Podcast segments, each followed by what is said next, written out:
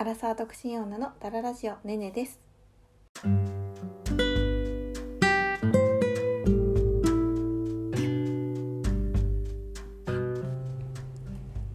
はいどうも、えー、私この間平日休みがあって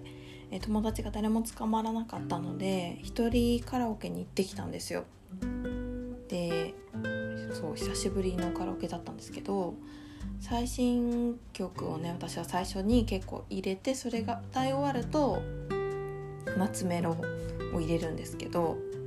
あの自分が中高生の時に流行ってた曲何かなとねこう検索してってえー、っとそしたら女性アーティストだと大塚愛とかゆいとか出てきてお懐かしいなと思って大塚愛とかね私あんまり歌わないんでカラオケでちょっと歌ってみようと思って。で、まあ、歌って PV が流れてたんですけどなんかすごい可愛い可愛いけど眉毛めちゃくちゃ細くて超時代感じました。そうあのやっぱ眉毛ってすごいこう時代を物語るというか、まあ、流行り眉とかってあるじゃないですか。だからねその時くらいって多分すごい細眉ブームだったんですよね。で私も思い返してみたら中高生の時めちゃくちゃ眉毛細くしてたなと思って。本当に3年前くらいはね太眉ブームでしたけどね。今は太眉ブームっていうよりこう平行眉とかね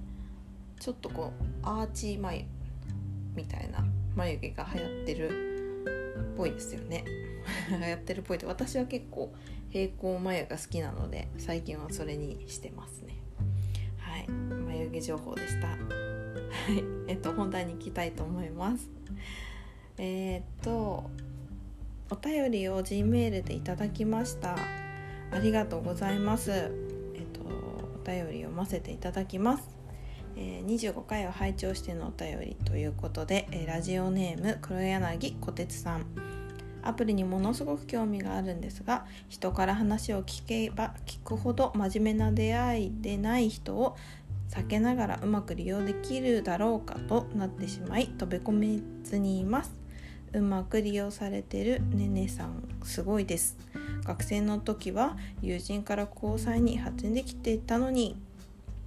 これはもう結婚相談所を利用するしかないのか。配信楽しみにしています。多分失礼しました。ということです、えー、まずお便りありがとうございます。やっぱお便り G メールでいただくのすごい嬉しいですね。ありがとうございます。で あの最初にねすごい褒めていただいてすごく嬉しいんですけど私全然ねうまく利用できてないので アプリあのアプリうまく利用できなくてすごい悩んでる側の人間なので、まあ、アプリうまく利用するって逆にこう何なのかって考えたらねやっぱアプリを続けてること自体がねうまく利用できてない人ですよね。まあうまく利用してる人っていうのは多分ね付き合ってアプリを大会するとかね、まあ、付き合って結婚してアプリをやらないっていうことがね そうあの成功したっていう感じだと思うんですけどそうあの私も一緒です。私も悩んでおります。とても。そうで、えっと、本題ですけど、まあ、この文面からだとその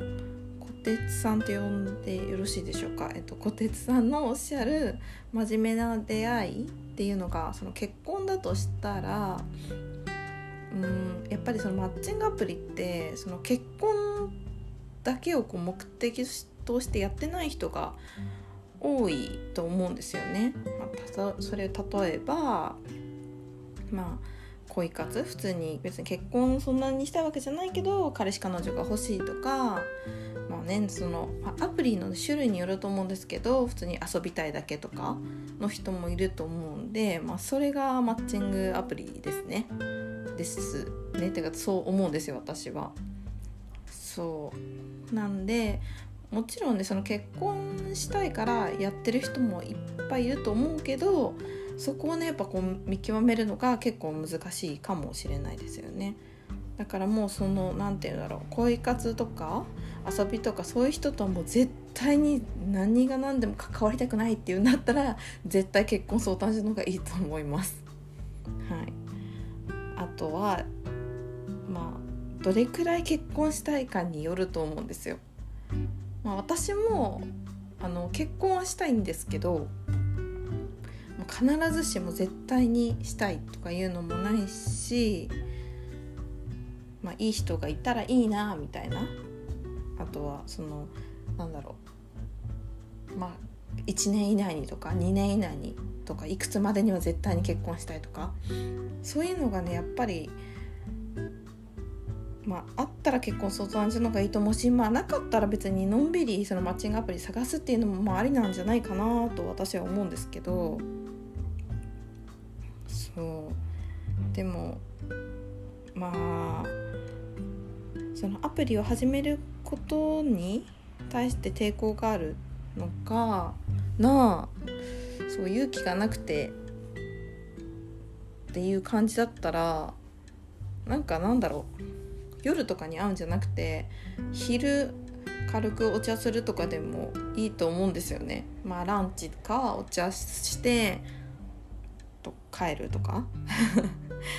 そう。まああの私がねあの好きなブロガーさんがいてなんかその方がそのマッチングアプリに対してなんかいろいろ言ってたことがあってでなんかその中にあの自分の市場調査をするつもりであのなんだろういろんな人と会ってみるっていうのもいいんじゃないかってあのおっしゃってましたそのブロガーさんが。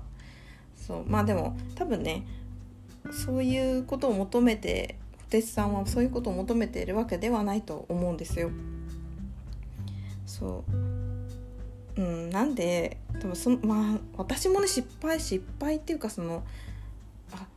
この人全然なんか真面目な感じじゃないって誠実そうじゃないってね全然違ったみたいな失敗パターンも結構経験してる経験してます。そう。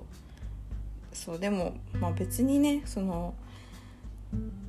すごい人は人はっていうかまあこんな言い方するとあれですけどアプリにも人いっぱいいますし、うん、まあとりあえずやってみたらいいんじゃないかなって私は個人的には思うんですけどそうなんか結婚相談所なんて言って結構お金かかるじゃないですか。まあ、アプリだったらね、まあ、男性がお金かかったりとかね、まあ、男女ともにお金かかるアプリとかもありますけどまあとはアプリによりますね本当に。あの若者が使うアプリ 若者が使うアプリって言ったらなんか Tinder とかじゃなくて本当なんだろうあのセクシーの恋結びとかあったら結構婚活寄りなアプリだったりとかそういうのとかだったら、うん、またちょっと見てみてください。多分結構アプリの種類たくさんあるんで私も全部やったことがないのでちょっと何とも言えないんですけどそこは、うん、かな。そうと思います。なんかすごい大丈夫かな？こんな感じで。そう。あでもねなんか私この間ねなんか記事をみなんかの記事を見ててあの面白いなって思ったのがああれだあれで見たんだ。 note？noteってあるじゃないですか。ノートをこの間、ね、いろんな記事こうあの普通の素人の方が書いてるやつ。ねあれで見ててマッチングアプリで結婚した夫婦は離婚率が低いみたいな感じでまあそういうデータが本当に出てるのかな？日本のデータなのかどうかよちょっとよく分かんないんですけどその基本的にそのマッチングアプリって基本情報とか、まあ、職業とか、まあ、まあ、長男とか長女とか、まあ、年収とか、まあ、全部書いてあるじゃないですか。だからそういうなんだろう。まあ割と普通にその、まあ、いろんなこの条件をクリアした方と付き合えるから結婚した後にこうなんか違うとかいううんなんかそういうズレが少ないからみたいな感じで書いてあった気がするんですけどそう現実的なこう付き合い方ができるみたいなそうだからまあメリットもありますよねきっと。そうであとまあ日本はね日本も最近増えたのかなでもでもアメリカとかねほんと数年前くらいからね あの3組に結婚するカップルの3組に1組はマッチングアプリの出会いって言われてるのでそうそうやって考えるとこれからね日本もどんどん増えていくかもしれないですよね。うん。そうあの私全然そのあのこんな風にねすごいねマッチングアプリについて語ってるとなんかの回し物じゃないかとか思われそうですけど全然回し物じゃないんで誤解されないように結婚相談所とかの回し物でも一切ございません。はい。ただの趣味です。はい。えー、まあ難しいですけどね。いいいい出会いがあるとあることを祈っております。はい私も自分自身のいい出会いがあることを祈ってます。はいそれでは今日はここまでです。ツイッターやってます。ツイッターアットマーク、えー、数字の30タララジ。ハッシュタグタララジ。すべてひらがなで、えー、お待ちしております。DM、えー、Gmail でのお便りもお待ちしております。それではさようなら。